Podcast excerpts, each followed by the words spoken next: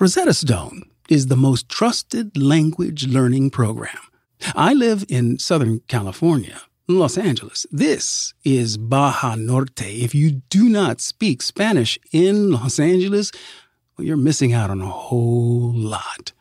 Don't put off learning that language. There's no better time than right now to get started. And for a very limited time, LeVar Burton Reads listeners can get Rosetta Stone's lifetime membership for 50% off. Visit rosettastone.com slash LeVar. That's rosettastone.com slash L-E-V-A-R.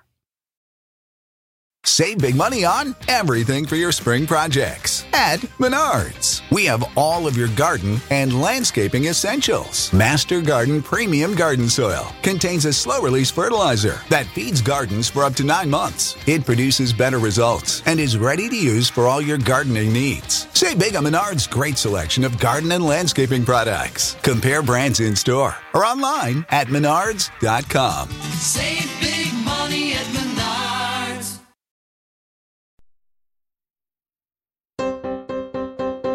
Hi, I'm LeVar Burton, and this is LeVar Burton Reads. In every episode, I handpick a different piece of short fiction and I read it to you.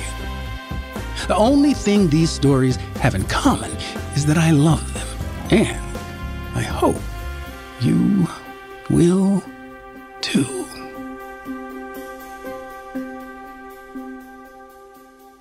You know, I, I love stories that have kids as the protagonists. It's like an invitation to revisit childhood, right? To experience the magic and mysticism and inventive thinking that we embraced as kids. And today's story revisits a childhood memory and weaves it into fantasy. And it's by a writer whom I particularly love, Peter S. Beagle.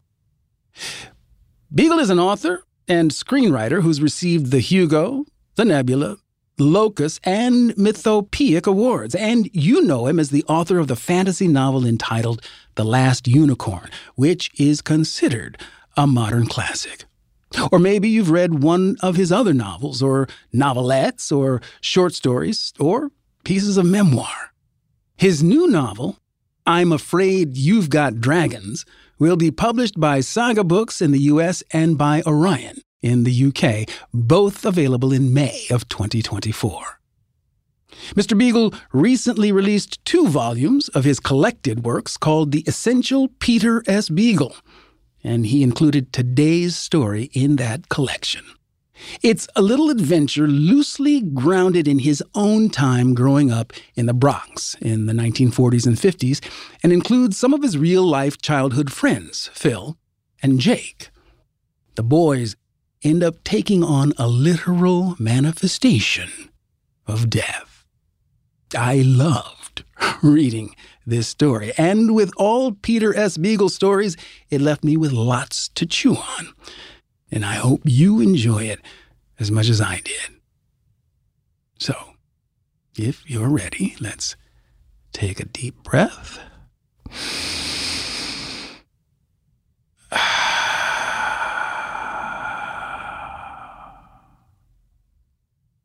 And begin. Mr. McCaslin by Peter S. Beagle.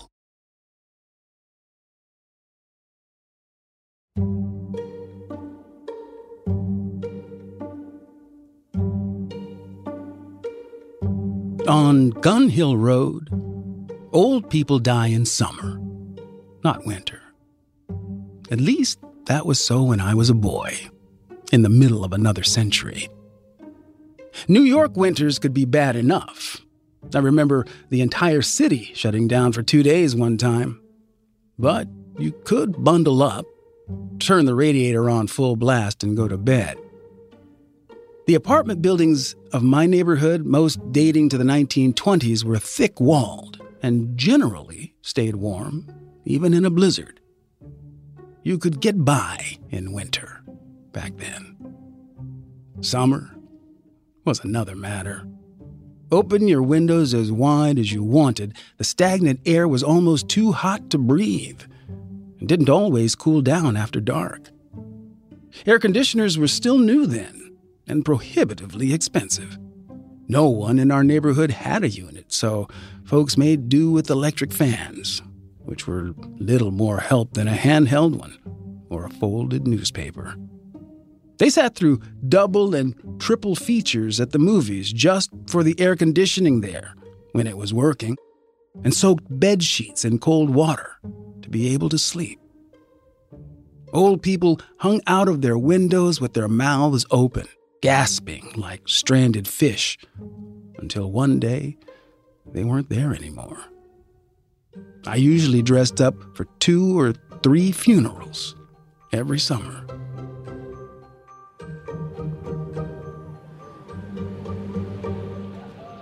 Irish families were rare in our otherwise diverse quartier back then. I only remember two the Gagans in my building, two floors down, and old Mr. McCaslin, who lived alone in my friend Jake's apartment house across Gun Hill Road, beyond the vacant lot where everyone had planted victory gardens during the war.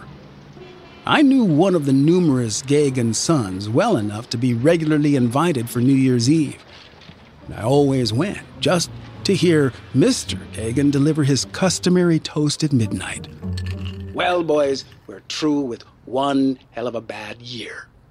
And here goes for another, just like it. I still keep up the tradition, whether I'm with my own family and friends or in solitude. It brings back more than merely New Year's Eve.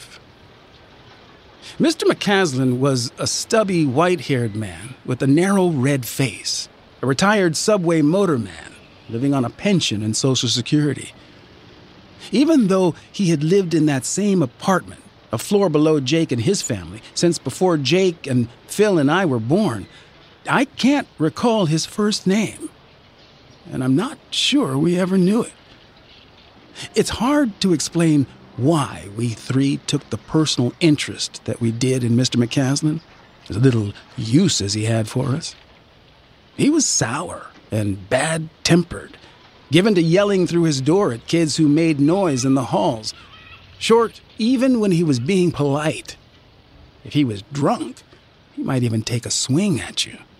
I don't think he ever intended them to land. It was just another way of saying, Get away. Get away from me. We never took it seriously. Why and how he became our crabby old man, I can't tell you. Maybe we were reacting to his loneliness, or to what we saw or sensed as his loneliness. Children are a cruel, utterly self centered lot, innocently heartless. But the three of us were all loners and misfits in our own ways, blessed with imagination, cursed with empathy. We took Mr. McCaslin in somehow, beyond logic, beyond behavior, whether he wanted us to or not. The summer of 1950 was evilly hot, even for New York. The little gardens along Tryon all withered early for all the watering their owners did, and I used to imagine that you could hear the trees panting for rain and cool air, just like the old people. The police came by now and again to open the fire hydrants down on Decatur Avenue, but Phil and Jake and I all felt too old this year to play in the water with the little kids. Instead, we talked our parents into letting us sleep on the roof or even on our fire escapes, and we shot our allowances on bus rides to the public pool at Tibbetts Brook Park.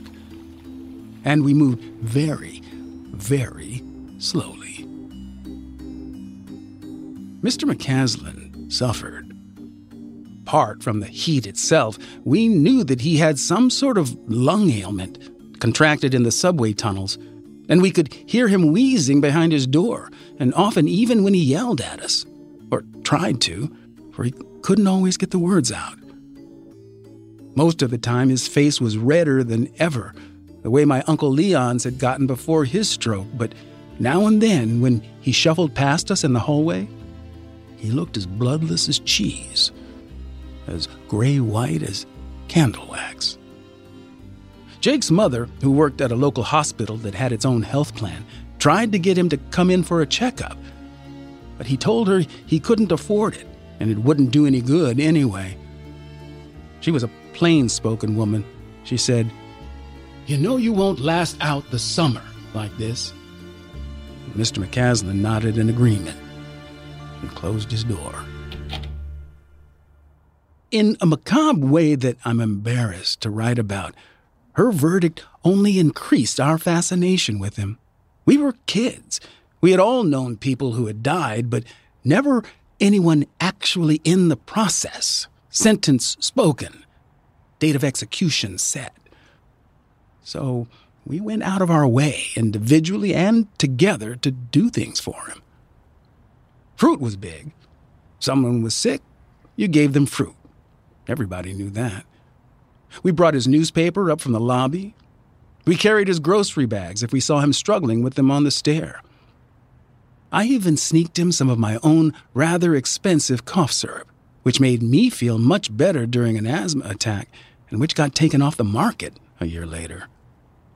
Mr. McCaslin gave me a long look when he read the label, but he took it. And that time, he said thanks. It was kind of us, certainly, but there was more to it than kindness. Children have ulterior motives that adults never imagine for a moment. If Mr. McCaslin should open his door to us, often he didn't answer the bell, and we had to leave this or that gift on the mat, then we'd get to peer around him for a moment, just to see what a dying person's apartment looked like.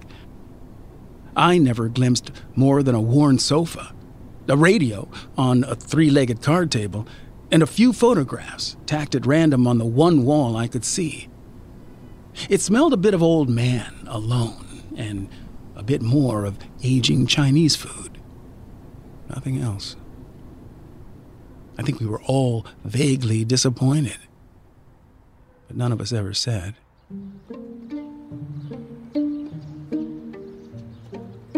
One August morning, early enough that it should have been still cool, but wasn't, I was sitting on the front stoop of Jake's house, waiting for him to get back from a piano lesson when Mr. McCaslin came out of the front door, started down the steps, and then turned suddenly to look at me. He said in his increasingly hoarse, rasping voice, Where's the others? Never see one of yous without the others. He didn't have Mr. Gagan's strong accent. He'd lived in America longer, but his own surfaced now and then on certain words and in certain rhythms. I heard later that he'd been born in County Wicklow, but I've no idea whether that was true or not. I told him where Jake was, and that Phil was probably sleeping in. Even then, he often stayed up all night, to his parents' dismay, drawing and sketching. Mr. McCaslin took this in, nodded briefly, grunted, Want to talk to the three of yous tonight, and shambled on his way without another word.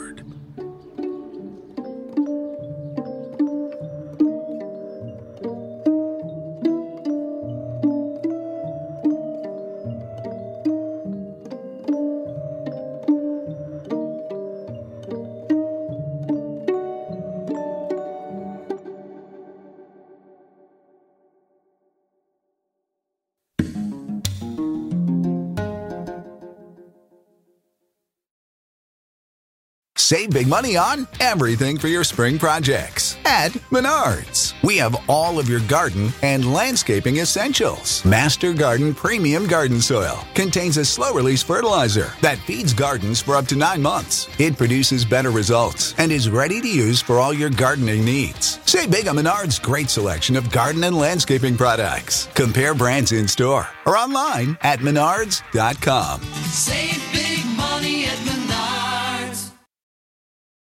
Whether you're a morning person or a bedtime procrastinator, everyone deserves a mattress that works for their style. And you'll find the best mattress for you at Ashley. The new Tempur-Adapt collection at Ashley brings you one of a kind body conforming technology, making every sleep tailored to be your best. The collection also features cool to the touch covers and motion absorption to help minimize sleep disruptions from partners, pets, or kids. Shop the all new Tempur-Adapt collection at Ashley in store or online at Ashley.com. Ashley, for the love of home. Now, let's get back to our story.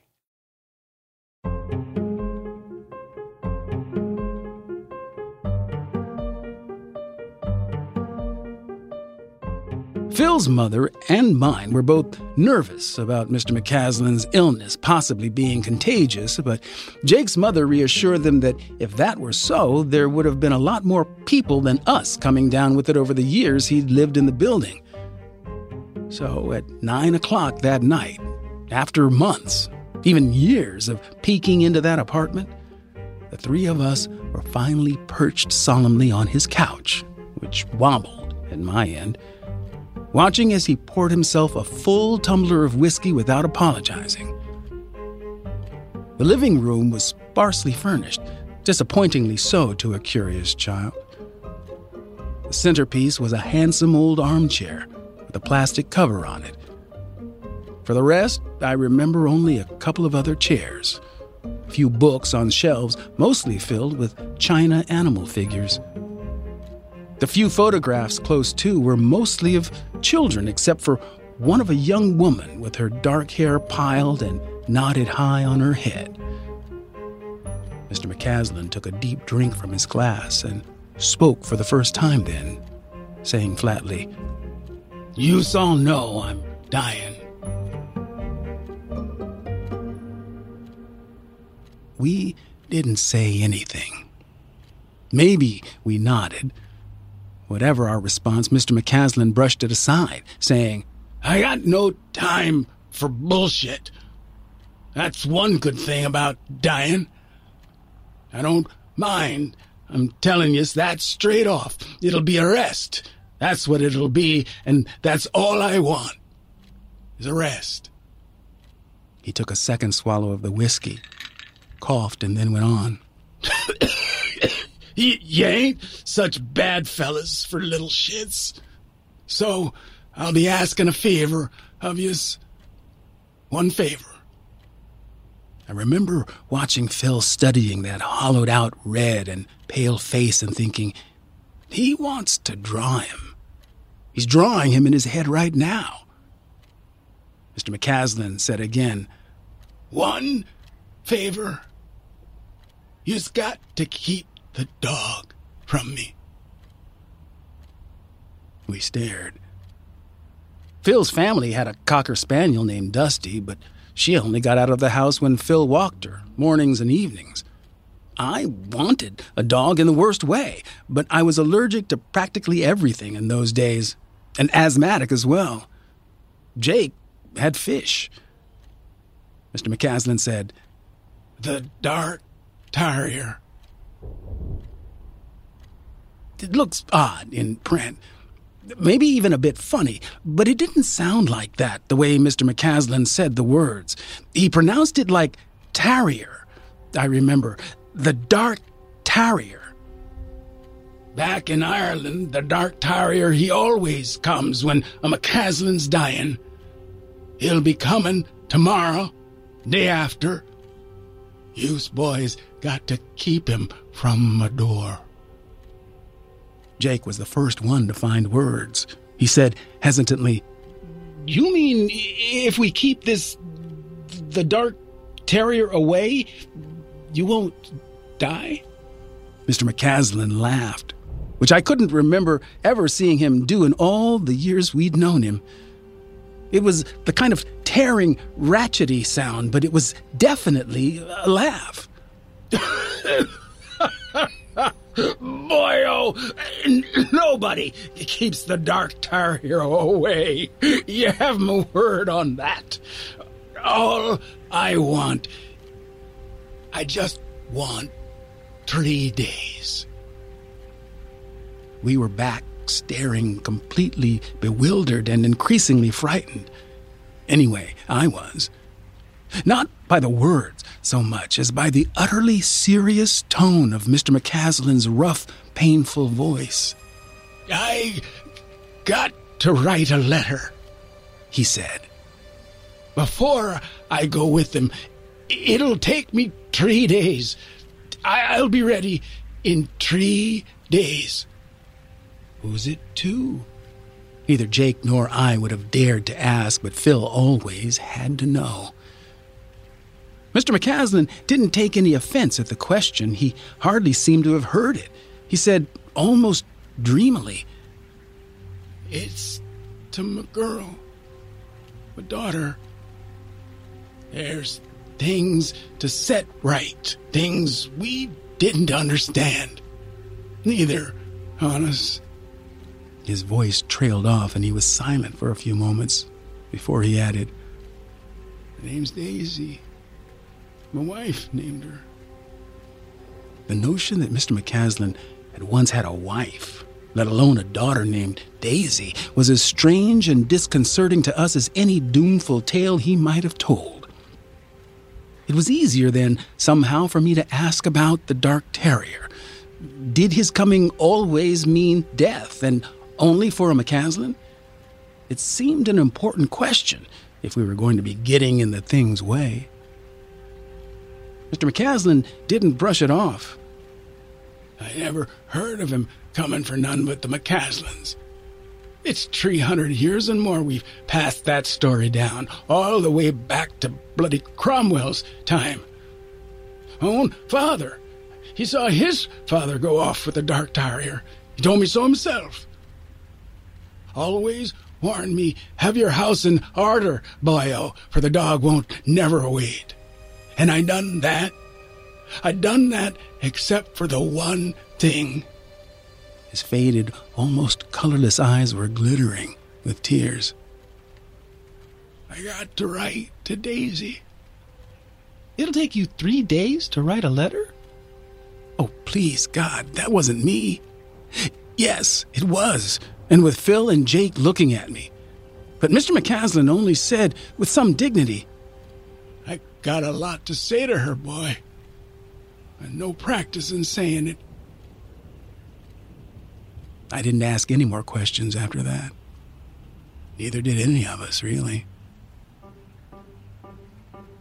I don't think we ever formally agreed to hold the dark terrier at bay for three days, either to Mr. McCaslin or to each other. But when we left that apartment, we knew it was a done deal, as people say now. We didn't talk much afterward, except to decide that we'd watch in shifts, with Jake taking the first, me the second, and Phil the long third, since he hardly slept anyway. Then we went home and had bad dreams, all of us. I know this because I checked. As edgy and keyed up as we were, not in the least sure what to believe or what we'd actually do if the story turned out to be true, how do you plan to waylay a phantom dog? It's a good thing that the dark terrier appeared on only the second day after our meeting with Mr. McCaslin. It happened on my shift, around noon. I was sitting cross legged on the floor a few doors down from the apartment, working in my special secret poetry notebook. People were used to seeing me like that. When I heard the soft clicking of blunt claws on slate tile, and looked up to see the black head come around the stairwell. I dropped the notebook and scrambled to my feet, and we regarded each other, the dark terrier and I.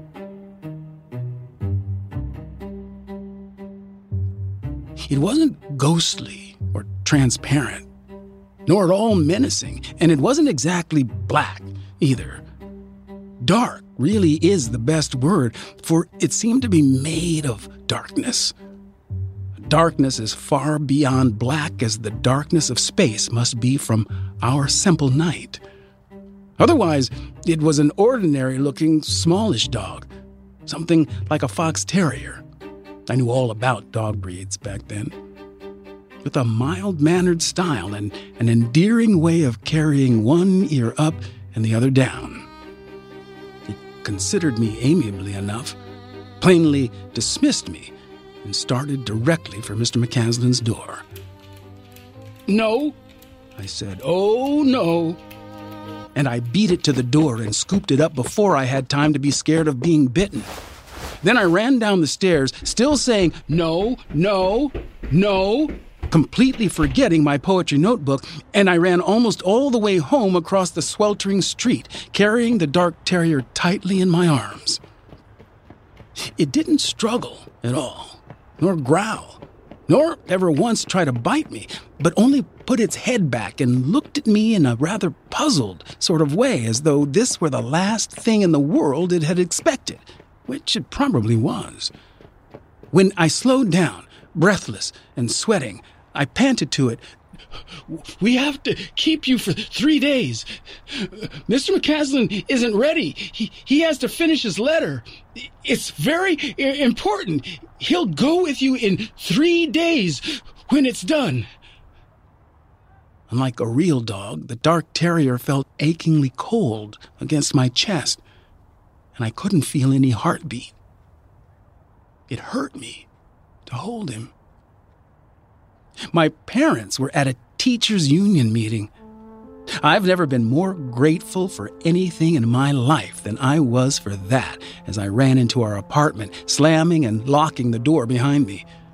I put the dark terrier down and went from room to room, closing and locking every window, even though we lived on the fifth floor despite the fact that I was cutting off what little flow of air there was.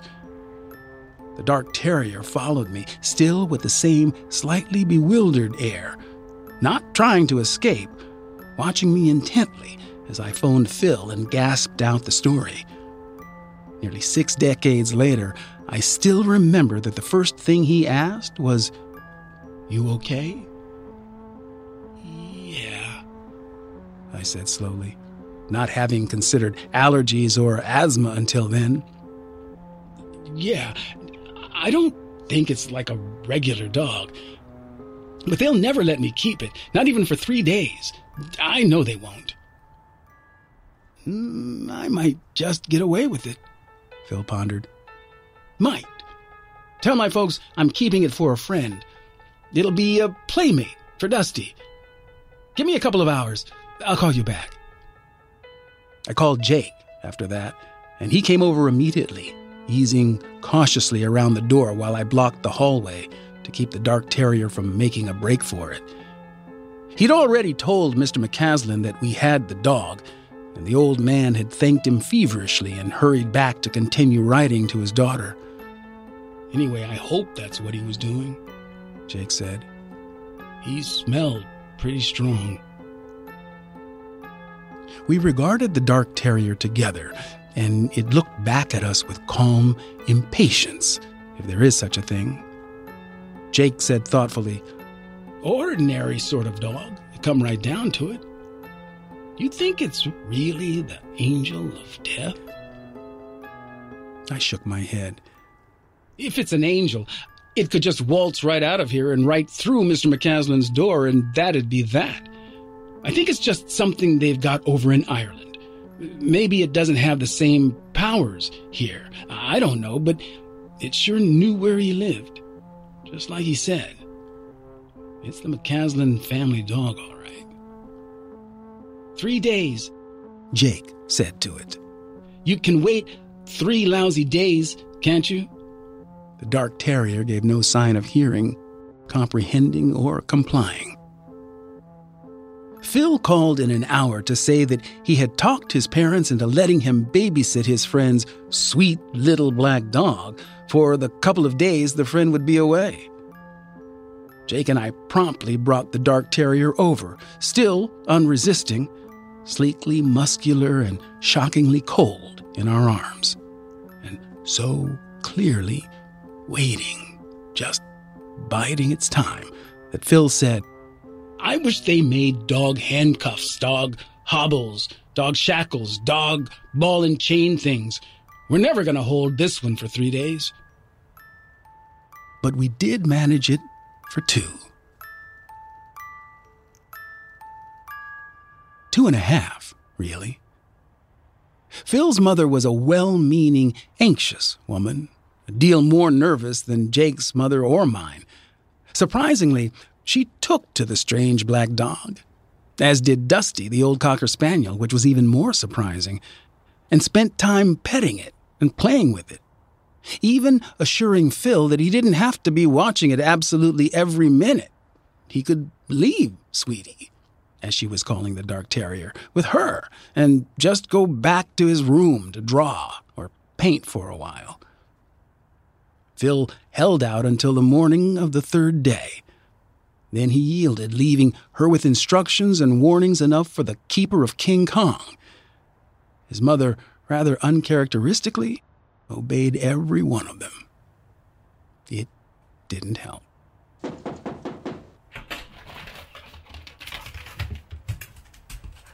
The moment Phil's mother opened the door for the plumber who had come to install the new kitchen sink, the dark terrier shot between her legs and was gone, leaving hysteria in its wake. And Phil on the phone to Jake and me, telling us to get over to Mr. McCaslin's and keep that dog away from his door. He'd be right there as soon as he'd finished yelling at his mother. I could hear his father rumbling in the background and thought it might be a little longer than that.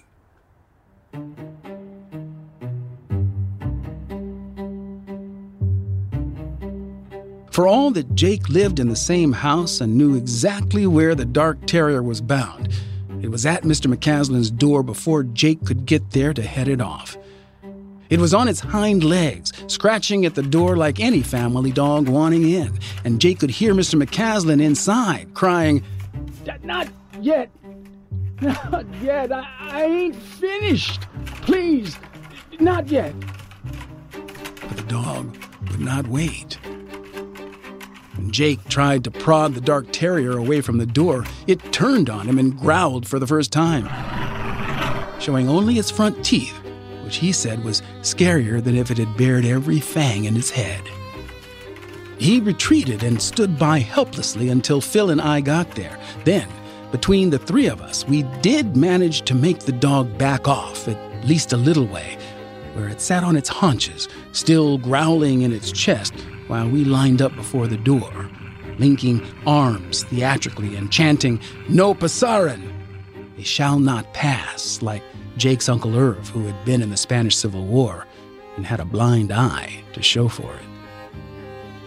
I wondered if any McCaslins had died during that one, and if the dark terrier had come for them too, trotting briskly between the lines.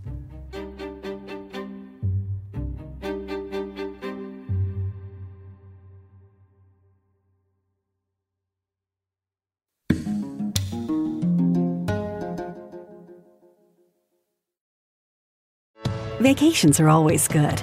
Sometimes they're even great. And Celebrity Cruises is about to ruin all of that. Because once you explore with us, you'll never want a vacation any other way. And with new Quick Caribbean escapes, you'll never want a weekend any other way either. Celebrity Cruises. Nothing comes close. Visit celebrity.com, call 1 800 Celebrity, or contact your travel advisor. Ships Registry, Malta and Ecuador. The living room is where you make life's most beautiful memories. But your sofa shouldn't be the one remembering them. The new life resistant, high performance furniture collection from Ashley is designed to withstand all the spills, slip ups, and muddy paws that come with the best parts of life. Ashley high performance sofas and recliners are soft, on trend, and easy to clean. Shop the high performance furniture in store or online at ashley.com. Ashley, for the love of home. Now, let's get back to our story.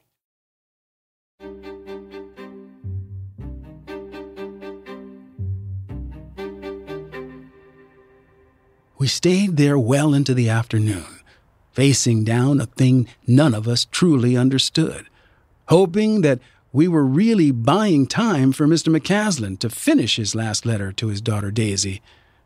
We were hot and weary, emotionally weary as much as physically so. And when I think back on that last day now, I'm amazed at how three 11 year olds held together. Even three very bright 11 year olds, even knowing whatever it was we maybe knew. I remember Jake saying, We're never going to be able to talk about this to anybody. And Phil answering, I don't ever want to talk about it to us.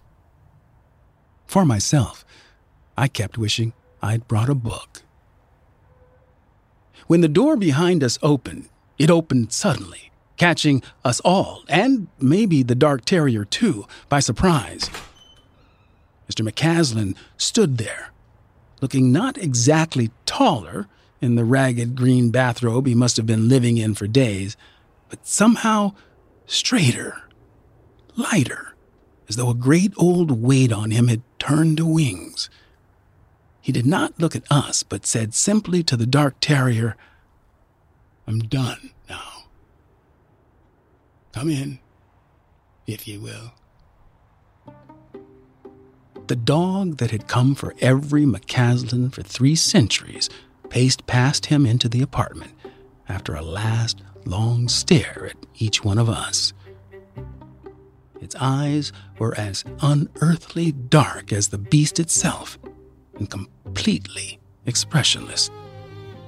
But it seemed to see us and know us as no one ever had.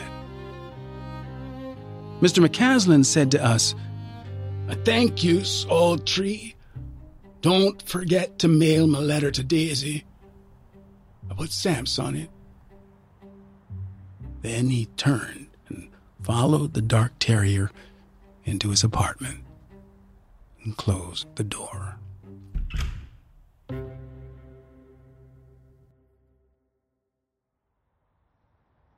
Jake nipped in and grabbed the letter when the paramedics came for the body the next day. Mr. McCaslin had died in bed with an untouched bottle and glass on a chair nearby. There was no sign or any trace of a dog ever having been there. The letter was fat and heavy, addressed in a surprisingly neat hand to Daisy McCaslin at a box number in Toronto. We stuck on a few extra stamps just in case and dropped it in the mailbox at the corner of Gun Hill and Wayne. I like to think she received it, but of course, I don't know. We never did talk much about Mr. McCaslin, not then. The questions the whole episode raised were simply too much for 11 year olds to deal with. Where had he gone with the Dark Terrier? And did its existence imply the reality of an afterlife? Could there be other such creatures, phantoms, apparitions, spirits? And did they only attach themselves to certain families, certain sorts of people? Could they be considered evil or benign, finally? We could neither find nor invent answers to any of these. So, whatever we thought as individuals, as a group, we just let it all go. These days, though, all of us being older than Mr. McCaslin probably was at that time, we do discuss it now and again from our three corners of the continent. Jake and Phil both swear that they've actually seen it, turning a street corner just ahead, pattering down the front steps of some old building late at night. I can't say that, but I've sometimes thought I've heard its claws clicking behind me, even though it's never yet shown itself. But all three of us, I know, still see it in our minds, standing up and scratching at Mr. McCaslin's door to be let in at last. And when that vision comes back to me, I hurry home to write my own letters, to make my own amends, to get done that which no one else can ever do for me before I hear the claws at my own door.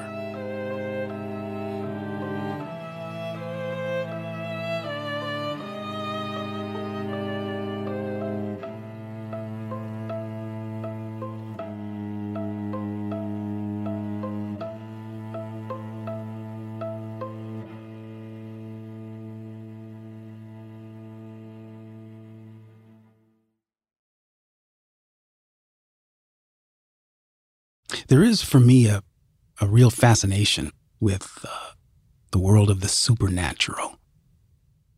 I remember after Twilight Zone, Rod Serling used to have a show in the 70s called Night Gallery. And at St. Pius, uh, where I was going to school, um, it was a boarding school, it was a Catholic seminary for, for high school boys.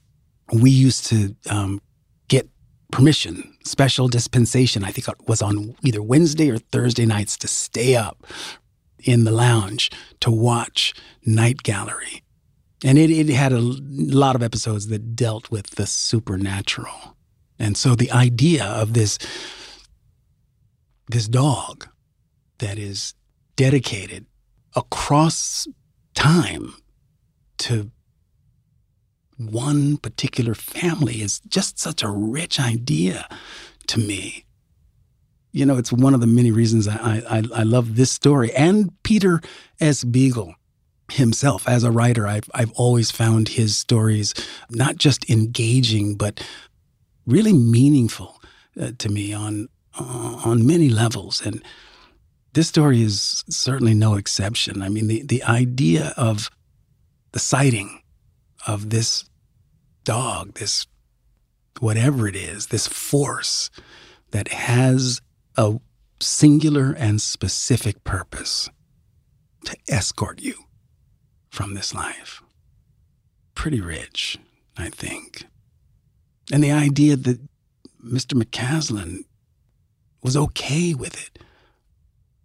I really marveled at, at the character's ability to reconcile his fate the last thing he feels like he needs to do before he goes. When he says to the kid, You know, I have a lot to say, but not much practice in how to say it. Boy, does that resonate with me. It's funny because you know the, I am I am becoming acutely aware of um, this season in my life. I, I think it's admirable to put one's affairs in order consciously. It's important, I think for the sake of those that we love, to handle our business before we go. You know, the idea of the letter that Mr. McCaslin wrote, that one thing that he felt like he needed to accomplish before he went willingly with the dark terrier. That, that that's all of us. We all have unfinished, unspoken, undone deeds that it would probably be best for the peace of our soul if we just got it done. Lightening the load, both for your own sake as well as those that we leave behind.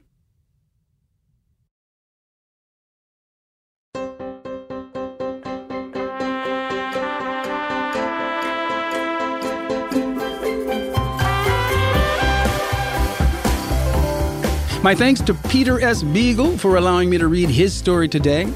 You can find it in The Essential Peter S. Beagle, out now from Subterranean Press, and you can pre order his new novel right now called I'm Afraid You've Got Dragons. If you didn't already know the Beaglemeister, now you do. Go forth and enjoy.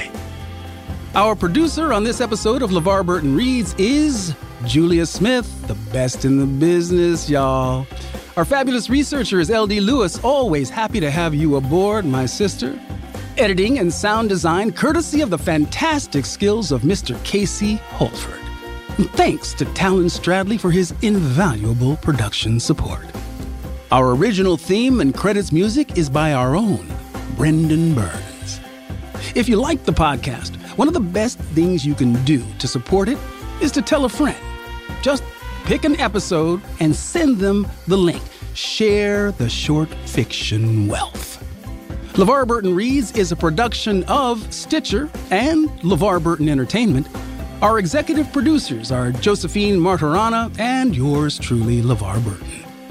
And if you want to find me on the internet, I'm LeVar.Burton on Instagram, at LeVar Burton on Twitter, or the LeVar Burton on TikTok. You can also go to LeVarBurton.com. And hey, if you want to join my book club, go to fable.co slash LeVar. We're reading together, y'all. Come join us. I'll see you next time, but you don't have to take my word for it.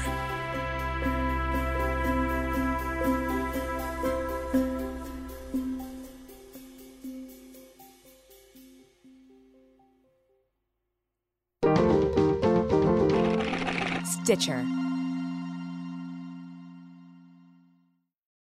Vacations are always good. Sometimes they're even great. And Celebrity Cruises is about to ruin all of that. Because once you explore with us, you'll never want a vacation any other way. And with new Quick Caribbean escapes, you'll never want a weekend any other way either. Celebrity Cruises. Nothing comes close. Visit celebrity.com, call 1 800 Celebrity, or contact your travel advisor. Ships registry, Malta and Ecuador. The living room is where you make life's most beautiful memories. But your sofa shouldn't be the one remembering them. The new life resistant, high performance furniture collection from Ashley is designed to withstand all the spills, slip ups, and muddy paws that come with the best parts of life. Ashley high performance sofas and recliners are soft, on trend, and easy to clean. Shop the high performance furniture in store or online at ashley.com. Ashley, for the love of home.